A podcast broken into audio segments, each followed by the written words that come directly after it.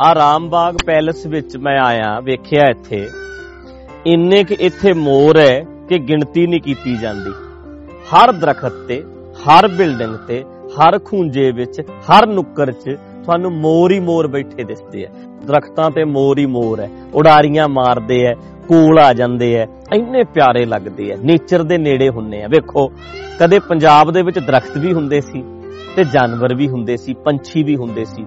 ਪਰ ਹੁਣ ਪੰਜਾਬ ਦੇ ਵਿੱਚ ਕਿੱਥੇ ਲੱਭਦੇ ਆ ਦੱਸਦੇ ਆ ਕਿ ਪੁਰਾਣੇ ਸਮਿਆਂ 'ਚ ਬਹੁਤ ਸੀ। ਪਰ ਹੁਣ ਜਦੋਂ ਬਾਗ ਹੀ ਨਹੀਂ ਰਹੇ, ਬੀੜਾਂ ਹੀ ਨਹੀਂ ਰਹੀਆਂ, ਦਰਖਤ ਹੀ ਨਹੀਂ ਰਹੇ, ਤੇ ਮੋਰ ਕਿੱਥੋਂ ਰਹਿਣਗੇ? ਬੜਾ ਕਮਾਲ ਦਾ ਵਿਊ ਬਣਦਾ ਹੈ ਸੀਨ ਬਣਦਾ ਹੈ ਜਦੋਂ ਇਹਨਾਂ ਨੂੰ ਅਸੀਂ ਖੰਭ ਖਲਾਰਦਿਆਂ ਨੂੰ ਵੇਖਦੇ ਆ ਪਹਿਲਾਂ ਪਾਉਂਦਿਆਂ ਨੂੰ ਵੇਖਦੇ ਆ, ਇਹ ਸੀ ਅਸਲੀ ਪਹਿਲਾਂ ਜੋ ਕਿ ਬੜੇ ਪਿਆਰੇ ਲੱਗਦੇ ਆ। ਤੇ ਕੋਸ਼ਿਸ਼ ਕਰੋ ਭਾਈ, ਦਰਖਤ ਬਚਾਓ, ਪਾਣੀ ਬਚਾਓ, ਜਾਨਵਰ ਬਚਾਓ ਤੇ ਰੌਣਕ ਵਾਪਸ ਲੈ ਕੇ ਆਓ।